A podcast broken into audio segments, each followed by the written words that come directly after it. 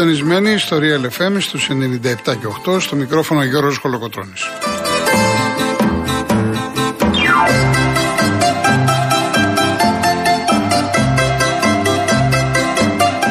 Τηλέφωνο επικοινωνίας 211-200-8200. Επαναλαμβάνω, 211-200-8200. Η κυρία Ιωάννα Φιλίππ είναι σήμερα στο τηλεφωνικό κέντρο και στη ρύθμιση στο ήχο ο κύριος Γιάννης Καραγευρέκη.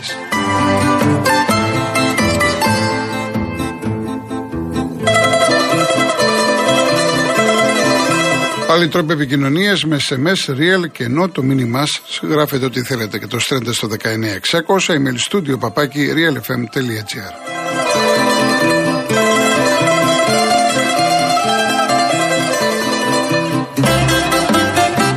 Κυρίες Δεσποινίδες και κύριοι, καλό σας μεσημέρι. Καλή εβδομάδα από το βροχερό Μαρούσι.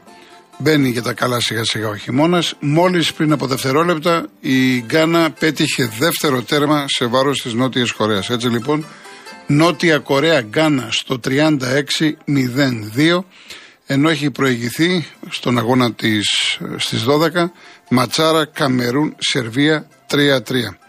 Στις 6 έχει Βραζιλία Ελβετία και στις 9 το βράδυ η Πορτογαλία παίζει με την Ουρουάη όλα τα μάτς ε, στο Μουντιάλ από την τηλεόραση του Αντένα. Επίσης να πω έχουμε Super League 2 εδώ στα δικά μας, έχουν ξεκινήσει τα παιχνίδια. Η Ιερά Πέτρα προηγείται στην Κρήτη της Προδευτικής με 1-0 ενώ έχει ξεκινήσει 20 λεπτά το ντέρμπι Κηφισιάς Καλυθέας είναι στο 0-0. 4 παρατέταρτο πρωτάθλημα μπάσκετ Α1 ο Κολοσσός στη Ρόδο υποδέχεται την ΑΕΚ.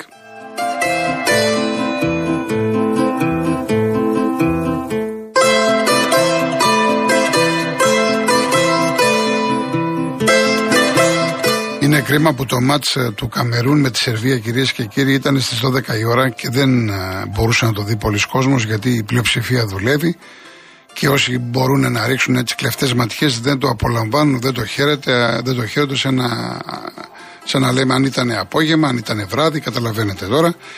3-3 λοιπόν, πολύ μεγάλο παιχνίδι σε αυτόν τον αγώνα. Οι Σέρβοι μπήκανε, χάσανε δύο ευκαιρίες με το Μίτροβιτ, να σας πω έτσι πολύ γρήγορα όσοι δεν το έχετε δει.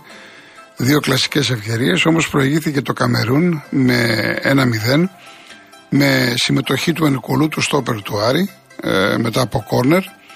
Και εκεί που έλεγε ότι στο ημίχρονο πάει να τελειώσει 0-1, απάντησαν οι Σέρβοι με δύο τέρματα.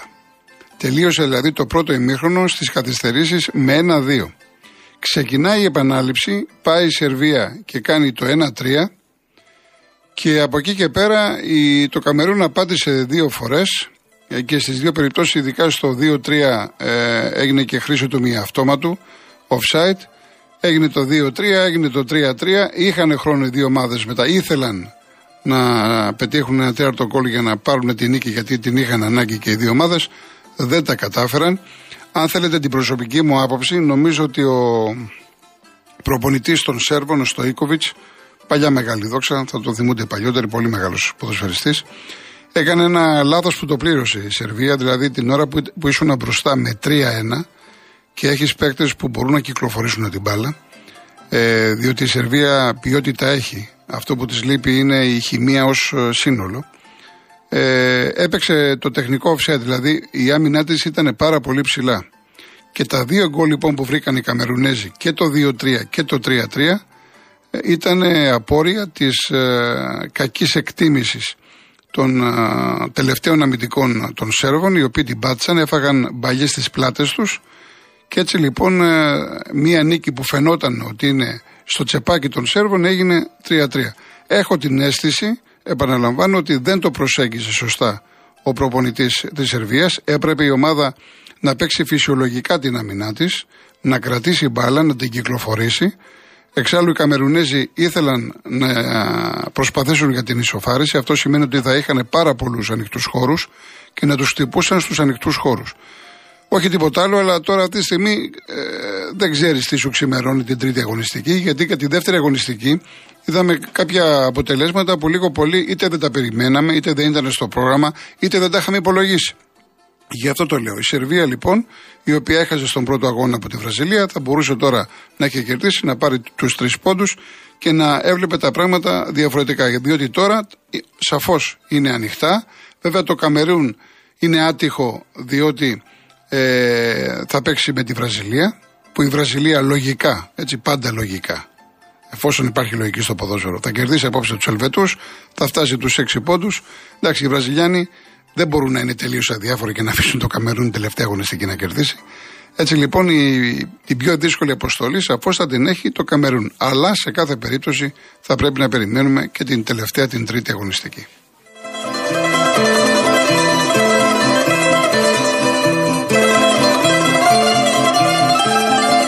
Λοιπόν, πριν συνεχίσουμε τα υπόλοιπα τα του Μουντιάλ, τι έγινε το Σαββατοκύριακο, να σας πω τον διαγωνισμό μας που ξεκινάει σήμερα και τελειώνει Κυριακή 4 Δεκεμβρίου αλλά περιλαμβάνει τρία πολύ μεγάλα δώρα και θέλω να προσέξετε. Το πρώτο είναι ένα τετραήμερο ταξίδι στη Βουδαπέστη. Ένα τυχερό ζευγάρι θα ταξιδέψει στην παραμυθένια Βουδαπέστη την περίοδο των Χριστουγέννων προσφορά του Joyce Tours. Το πακέτο περιλαμβάνει αεροπορικά εισιτήρια για δύο άτομα, διαμονή σε ξενοδοχείο τεσσάρων αστέρων για τρεις διανυκτερεύσεις με πρωινό, μεταφορά από και προς το αεροδρόμιο για να περιηγηθείτε στη στολισμένη Βασίλισσα του Δούναβη. Το δεύτερο δώρο είναι ένα τετραήμερο στο αρχοντικό Καλτεζιώτη στην ορεινή Αρκαδία. Από 24 ως 27 Δεκεμβρίου Μία τετραμελής οικογένεια θα κάνει Χριστούγεννα στο αρχοντικό Καλτεζιώτη στην ορεινή Αρκαδία. Παρέχεται διαμονή τεσσάρων αστέρων με πλούσιο πρωινό και συμμετοχή στο πάρτι της παραμονής των Χριστουγέννων σε μια μικρή πολιτεία ανάμεσα σε έλατα και πλαγιές μόλις μια μισή ώρα από την Αθήνα. Και το τρίτο δώρο, ένα iPhone 13 αποθανατήστε τις μαγικές στιγμές των φετινών εορτών με το συναρπαστικό iPhone 13 με το πιο προηγμένο σύστημα διπλής κάμερας που έχει χρησιμοποιηθεί ποτέ σε iPhone. Για να λάβετε μέρος. Real και No, τη λέξη δώρα, το ονοματεπώνυμό σας και αποστολή στο 19600. Η κλήρωση θα γίνει στην εκπομπή της Μαρίας Αναστασοπούλου την Κυριακή 4 Δεκεμβρίου στις 4 το απόγευμα. MediaTel χρέωση 1,36 ευρώ με ΦΠΑ και τέλος κινητής τηλεφωνίας όπου ισχύει. Γραμμή παραπώνων 214 214 8020. Λοιπόν, έχουμε να πούμε κάποια πράγματα για το Μουντιάλ ε, το Σαββατοκύριακο. Βέβαια, στεκόμαστε στο διπλό της Κώστα Ρίκα με τις, με, επί της Ιαπωνίας. Η Ιαπωνία είχε κερδίσει τη Γερμανία. Η Κώστα Ρίκα έφαγε την Επτάρα από την Ισπανία. Συνήρθε, στάθηκε ορθία. Βέβαια, ήταν ανύπαρτη επιθετικά. Μία φάση έκανε στο δεύτερο μήχρονο και πήρε το παιχνίδι. Αλλά αυτό είναι το ποδόσφαιρο.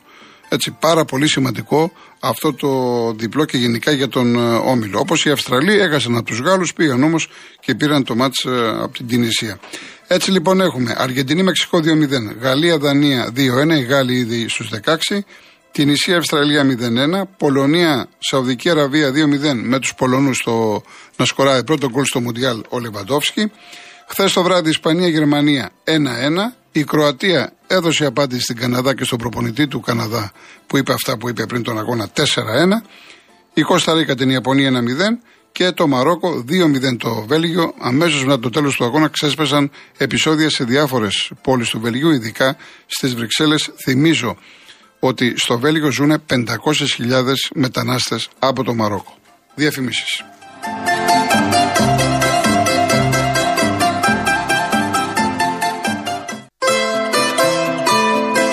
Σήμερα έχει γενέθλια η σπουδαία Μαρία Φαραντούρη. Και θα ακούσουμε ένα τραγούδι που προσωπικά δεν το έχω ξαναβάλει στο Real FM. Μια άλλη Φαραντούρη. Σε, τετρα, σε ένα τραγούδι του Μάνου του Χατζηδάκη, το οποίο το έχει γράψει ο Γιάννης Ιωαννίδης. Το ξέρετε, σας αρέσει. Μην το ρωτάς στον ουρανό.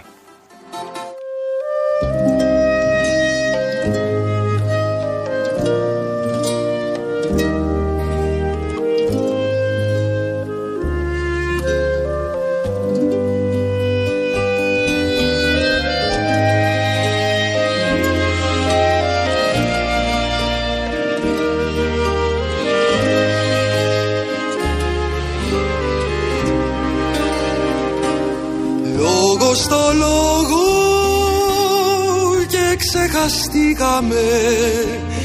Μας πήρε ο πόνος και νυχτωθήκαμε.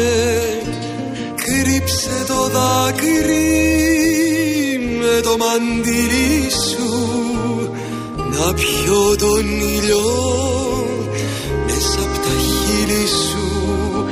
Κρύψε το δάκρυ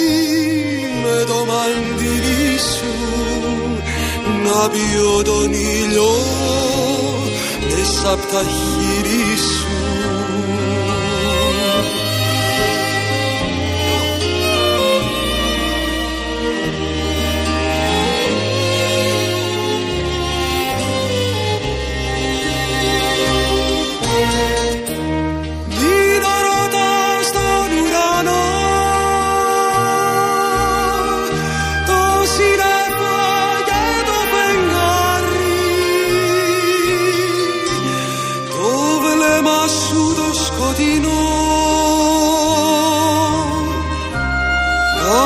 μας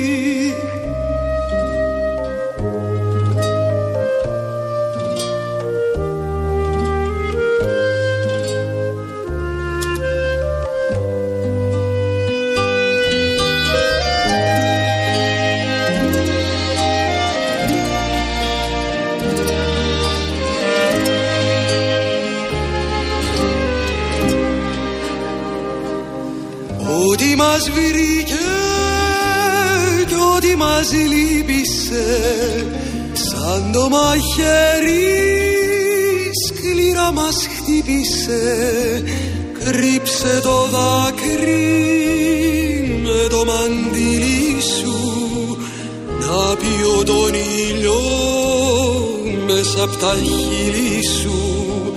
Κρύψε το δάκρυ με το μαντιλί να πιω τον ήλιο μέσα από τα χείλη σου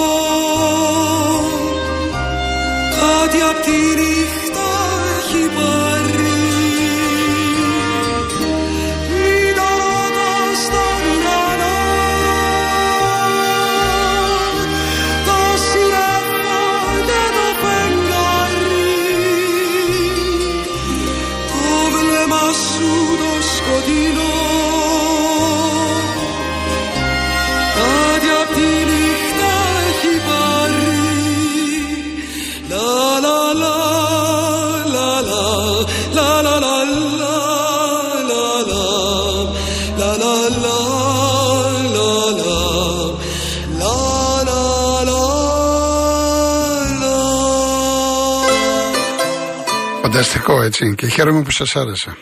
Ευχαριστώ πολύ. Ευχαριστώ. Λοιπόν, ξέχασα να σας πω ότι με την Σερβία ήταν πάρα πολύ καλός ο Ζήφκοβιτς του ΠΑΟΚ, είχε δύο assist. Ενώ εκτός των Ενκουλού, το στόπερ του Άρη, έπαιξε και ο Κούντες, είχε δύο πολύ καλά σουτ. Μάλιστα στο 0-1 θα μπορούσε να πετύχει και ένα δεύτερο γκολ το Καμερούν με τον Κούντε, 0-2. Και επίσης για το Καμερούν το είναι, με συγχωρείτε γιατί είμαι και λίγο κρυωμένος.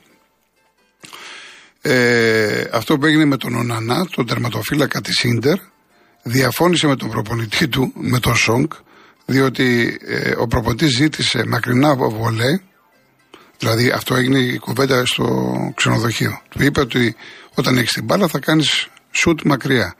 Ο Νανά είπε ότι εγώ έχω μάθει να παίζω διαφορετικά. Τέλος πάντων τον έφερε τ' άλλο και τον έδιωξε από το ξενοδοχείο, από το Κατάρ, από το Μουντιάλ. Αυτά έγιναν στην εθνική ομάδα του Καμερούν. Λοιπόν, Ισπανία-Γερμανία χθες. Εμένα θέλω να σας πω το εξής. Όπως και οι Ισπανοί έχουν τρία-τέσσερα πιτσιρίκια τρομερά και μπράβο στον Ενρίκε, ο οποίος μας συγκίνησε χθες γιατί σαν χθες έχασε την κορούλα του και καταλαβαίνουμε τι μπορεί να σημαίνει αυτό για έναν άνθρωπο να χάνεις το παιδί σου. Βάζει λοιπόν νέα παιδιά, μπράβο και καλά κάνει. Έχουν όμως και η Γερμανία ένα παιχταρά που λέγεται Μουσιάλα. Πολύ μεγάλος παίχτης αυτό το παιδί. Και είδα ότι στο δεύτερο ημίχρονο προς το τέλος, όταν η Γερμανία προσπαθούσε να ισοφαρίσει να μείνει όρθια, έβαλε μέσα τον Σανέ. Για όσοι δεν το ξέρετε, ο Σανέ ήταν ένα παιδί που έπαιζε στη Σάλκε. Ε, πολύ μεγάλος παίχτης, City, Bagger. Είναι ένας παικταράς με όλη τη σημασία της λέξης. Με το που μπήκε έκανε τη διαφορά. Με το που μπήκε. Και πραγματικά απορώ πώς είναι δυνατόν ο προπονητής της Γερμανίας να παίζει, ξέρω εγώ, ακόμα ο Μίλλερ ή να παίζουν κάποιοι άλλοι παίκτες και να μην παίζει ο συγκεκριμένος παίκτης που λέγεται Σανέ. Σανέ με μουσιάλα μπορούσαν να κάνουν τη διαφορά. Η Ισπανία, η ομάδα που ξέρουμε, η γρήγορη κυκλοφορία μπάλας, να φτιάξει, να δημιουργήσει, αλλά με προβλήματα στην άμυνα, και αυτό ενδεχομένως έχει να κάνει και με την απόφαση του Ενρίκε, το Ρόδρυ που ήταν στα χαφ, να τον γυρίσει πίσω για να χτίσει καλύτερα το παιχνίδι. Όμως υπήρχαν κενά και όπως παίζει η Ισπανία, από την άλλη η Γερμανία προσπαθεί να παίξει άμεσο ποδόσφαιρο. Δεν της αρέσει να έχει πολύ την μπάλα, θέλει κατευθείαν να προσπαθεί να δημιουργήσει. Στο δεύτερο ημίχρονο, μάλιστα, η Γερμανία είχε περισσότερες ευκαιρίε. Γενικά ήταν ένα παιχνίδι που το είδαμε με μεγάλη ικανοποίηση, είχε ενδιαφέρον, είχε αγωνία, αλλά ήταν δίκαιο. Το τελικό αποτέλεσμα, το 1-1, σαφώς είναι δίκαιο. Και βέβαια στην Αργεντινή-Μεξικό, ένα μάτσο το οποίο συγκέντρωσε 89.000 περίπου θεατές, είναι τα περισσότερα εισιτήρια που έχουν διατεθεί σε αγώνα Μουντιάλ μετά τον τελικό των Ηνωμένων Πολιτειών ανάμεσα στη Βραζιλία, στη Βραζιλία και την Ιταλία. Τότε είχαν διατεθεί 95.000 εισιτήρια στον τελικό. Στη, τώρα Αργεντινή Μεξικό 89.000 με το Μέση να ξεκλειδώνει την άμυνα του Μεξικού και πραγματικά αξίζει τον κόπο, δεν το έχετε δει. Όχι μόνο να δείτε τον κόλ, το, το πώς πανηγυρίζει ο Μέση, ο οποίος ξέρουμε ότι ήταν με την πλάτη στον τοίχο, όχι μόνο αυτός, ολόκληρη ομάδα της Εθνικής Αργεντινής. Μετά πέτυχε και, και ο ένα πάρα πολύ ωραίο γκολ, το, το δεύτερο τέρμα των Αργεντίνων. Ήταν ένα μάτς που τα είχε όλα. Δηλαδή ε, παιχνίδι που χαίρεσε να το απολαμβάνεις. Από εκεί και πέρα οι Γάλλοι δεν είχαν ιδιαίτερα προβλήματα με τους Δανούς. Η Πολωνία, Σαουδική Αραβία και εκεί έγινε ένα μάτς με πολλές ευκαιρίες πάνω κάτω η μπάλα και οι Σαουδάραβε θα μπορούσαν να είχαν προηγηθεί. Τελικά μίλησε ο Λεβαντόφσκι. Χθες Κροατία-Καναδά στο 4-1, ο προπονητής των Καναδών μου κάνει τρομερή εντύπωση γιατί μίλησε τόσο απαξιωτικά, υποτιμητικά και χρησιμοποίησε λέξεις που δεν αρμόζουν στο διεθνές ποδόσφαιρο. Πήρε την απάντησή του και πολύ σωστά του απάντησε και ο Κράμαριτς προσωπικά. Όχι μόνο με την απόδοσή του μέσα στο γήπεδο. Το 4-1 τα λέει όλα. Ε, ενώ φυσικά πρέπει να σταθούμε και, στο, και στη νίκη της ομάδας από το Μαρόκο σε βάρος του Βελγίου. Το Μαρόκο που έχει πολύ καλούς παίχτε. Ενώ το Βέλγιο νομίζω, το είχα πει και πριν από το Μουντιάλ, όταν α, κάναμε ένα γενικό σχόλιο, ότι έχω την αίσθηση ότι αυτοί οι παίκτες έχουν κάνει τον κύκλο τους και θα συμφωνήσω με τον Ντεμπρόινε, ο οποίος δεν μάσησε τα λόγια του και είπε ότι η ομάδα μας είναι γερασμένη. Το Βέλγιο παίζει αργά, παίζει προβλέψιμα. Και το Μαρόκο πολύ σωστά, πολύ δίκαια πήρε αυτό το οποίο του άξιζε. Λοιπόν, πάμε σε διαφημίσεις ειδήσεις και γυρίζουμε.